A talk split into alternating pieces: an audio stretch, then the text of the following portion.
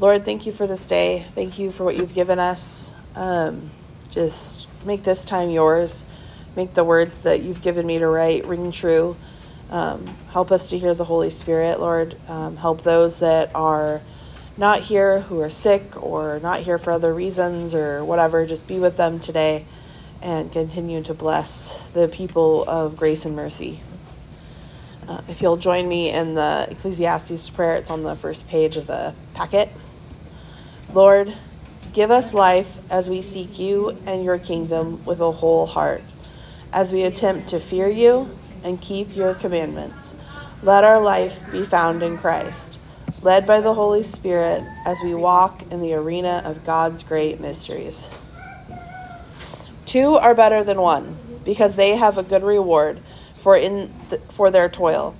For if they fall, one will lift up his fellow. But woe to him who is alone when he falls and has n- not another to lift him up.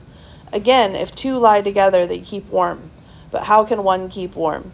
And though a man might prevail against one who is alone, two will withstand him. A threefold cord is not quickly broken. Ecclesiastes 4 9 through 12. this is the first time writing a sermon that I didn't go through a spiral of doubt and frustration and feeling completely unprepared and unqualified for this, which then caused a minor spi- spiral of doubt and concern that perhaps I was too cocky and full of myself to be able to preach. But I settled on that I am fine, and the Holy Spirit just offered quick clarity this time around. I have lived a uniquely non unique life meaning I grew up in a hard situation and spent most of my childhood not being loved or cared for. But sadly, many people come from this story. But each person's life is full of hard times, pains, childhood, childhoods that haunt us like shadows. We all have experienced feeling lonely or alone. We all have felt like that awkward outcast. We've all had friends, family, or others love us and fail us. We have all been through seasons of life where the support felt sufficient and enough. We have all been through seasons where there was no one and it felt like it felt crushing to keep going alone. I would be remiss not to mention that as praying through this and writing this, that it was overwhelmingly apparent, apparent that Jesus had placed people in my adult life that are the salve to my broken child's heart. I am a terrible friend. I don't mean that as that I'm mean or try to hurt my friends, but I'm bad at what you think of a good friend is or does. I don't miss people. I don't think about reaching out regularly. I'm not terribly loyal, nor do I really expect loyalty back. I tend to be callous towards the longevity of relationships, and I don't even believe in the concept of best friends. In the back of my mind, I am often waiting for people to leave me. When the person in front of me takes an emotional, emotional turn, my first response in my brain is quite literally, I wonder if I could sneak away. Not because I don't care, but because my brain just doesn't get why someone would cry in front of another person. Now I have worked at being better and expecting more from myself than becoming a hermit that locks herself away forever. But the reality is, Jesus has given me people that are shining examples of what love is. People that don't let me quit or walk away people that look past the lacking of myself and hang on. And this sermon is dedicated to those people. It is dedicated to Jim and my kids that literally live in my house, and I still sometimes don't understand how to hold conversations with them and find them exhausting. But they are the best part of me. My kids are little collections of good and bad things of me and Jim, and I look at them and am blown away by the things they do and try for. It is dedicated to my neighbors both near and far, because I never really understood what God meant by community until we moved to York Road, and God showed me what magic on earth looks like. These are the people that show up at my door and even or even inside my house and take my coffee without asking. They offer their couches as an escape from the loudness of my house. I prayed for a family every day as a child that would love me and was often frustrated with God for most of my young adult life for not answering it. So it blows my mind that I have people that are family. They love me, my husband, my kids as their own blood. Literally, I could not preach on what friendship means without the mention of my core group of friends. We refer to each other as a book club to the public because it's easier for others to understand, but we are so much more than that. These women met me basically as a kid who sorry, these women met me basically a kid because as grown up as you feel when you're 22 or 23, married with a kid, you're really just a kid pretending and playing at the grown up life. I have learned what friendship is from these women. I wouldn't be the mom, wife, friend, or person I am without them. The relationships haven't been easy, and we have fought through a lot to keep them. We spent the year, early years of parenting and marriages in the trenches together, so maybe we just trauma bonded like soldiers that have been through war, but it could there could be no bro- better brother in arms. But they are the people that hold my memories in their hearts. They are the people that without that even when months pass without each other, we can easily fall back together and even without seeing each other's faces when something big happens, if they're needed, they are there. It is the collection of all these people that made me who I am now, that built my knowledge of friendship and community. It is living and going through life with them that I that made it so that I understood immediately what this scripture was talking about. Community is perhaps one of the biggest themes that runs throughout the entire Bible. God Himself is community. The Holy Spirit, the Son, and God existing in one. Community and friendship are the things people spend countless hours, dollars, and effort pursuing. It is easy to see anywhere you look. Our society has built entire worlds on, online in pursuit of more community.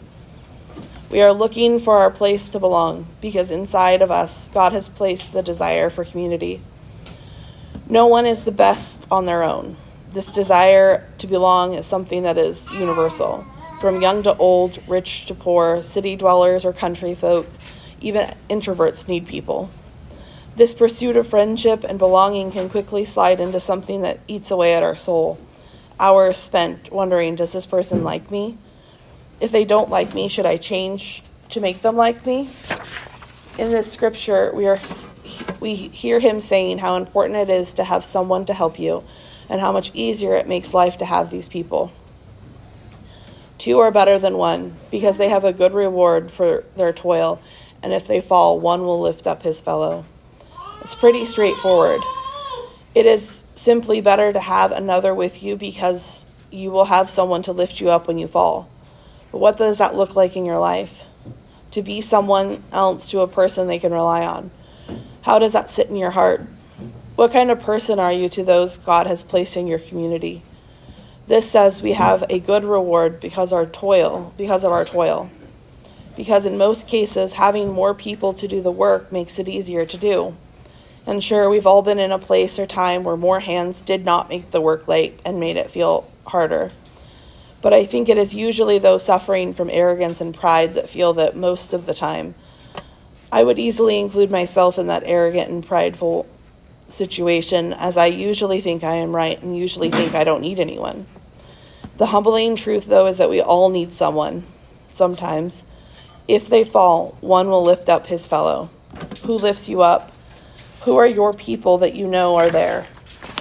We all fall and need help getting up. We all need some we all need to help someone else up.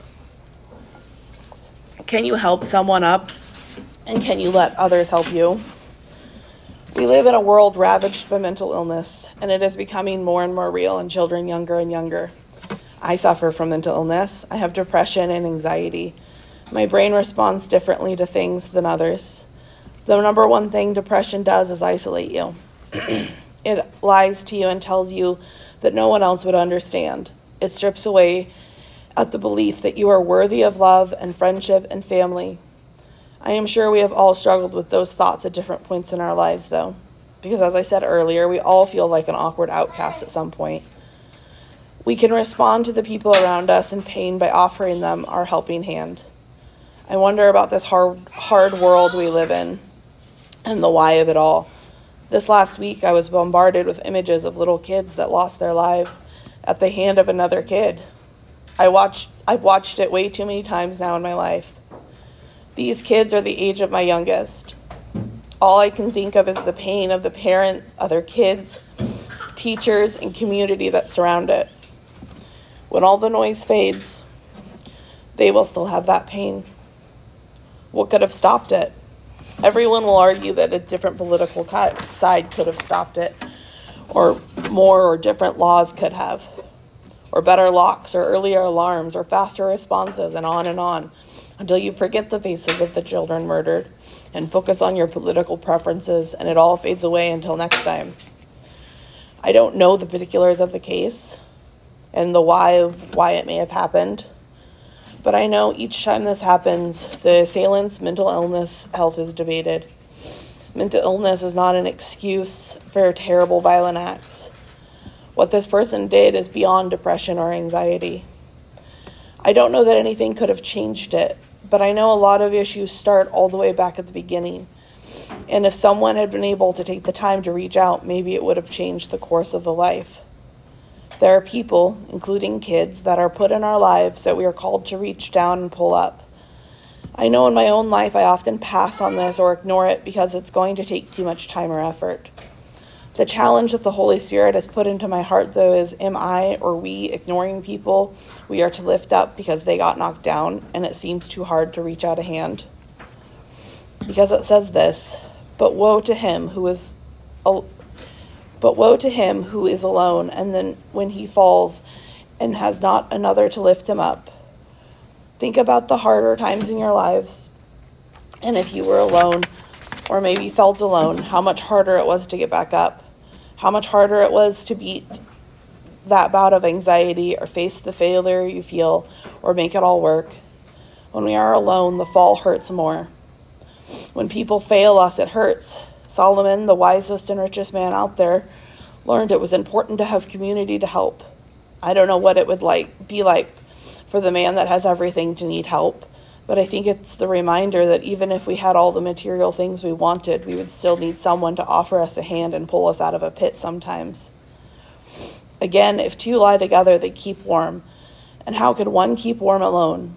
And though man might prevail against one who is alone, two will withstand him. A three-fold cord cannot quickly broken. It is important to note that this is one of the few sections of Ecclesiastes that doesn't end with being meaningless or vapor. It is one of the more hopeful sections in the entire book. As a child that grew up feeling lonely and dragged the shadow of not being lovable around for a long time into my adulthood, I am always shocked to find out how important people are to me, how much I need them in my day to day life.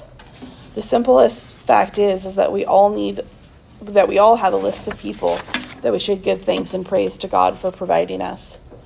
I offered some of those people up earlier as my examples, but really, we all have people that have come and gone from our lists too, that have kept us warm and made us who we are today. I used to resent those people, the ones that were there and then seemingly faded away. But the more I've grown, the more I've seen that God uses people in different places and different times. I can be grateful and not angry for the times I have been given because the truth is that God has designed my life according to His plan. Honestly, the relationships, both current and lost, have made me stronger and more myself. That is how God works, taking our messy timelines of life and building something that is truly special and unique and drawing us closer to the cross with it all. We end on an example of a rope being stronger with three cords. I am not a rope expert or anything, but I do believe that this is true about rope. I need we need community because it helps us. People in our communities offer us a look at ourselves so that we can see our strengths and weaknesses. The question I leave you with is who are these who are the people in your life that you count as those special people that make you stronger? Do you tell them and offer them thanks and praise to God for them? Who are you who are your people? Who are you that person too? Do you help and offer a hand? Do you need to offer a hand to the people God has placed around you? We live in the freedom of Christ. Do we take advantage of that freedom to make lives better?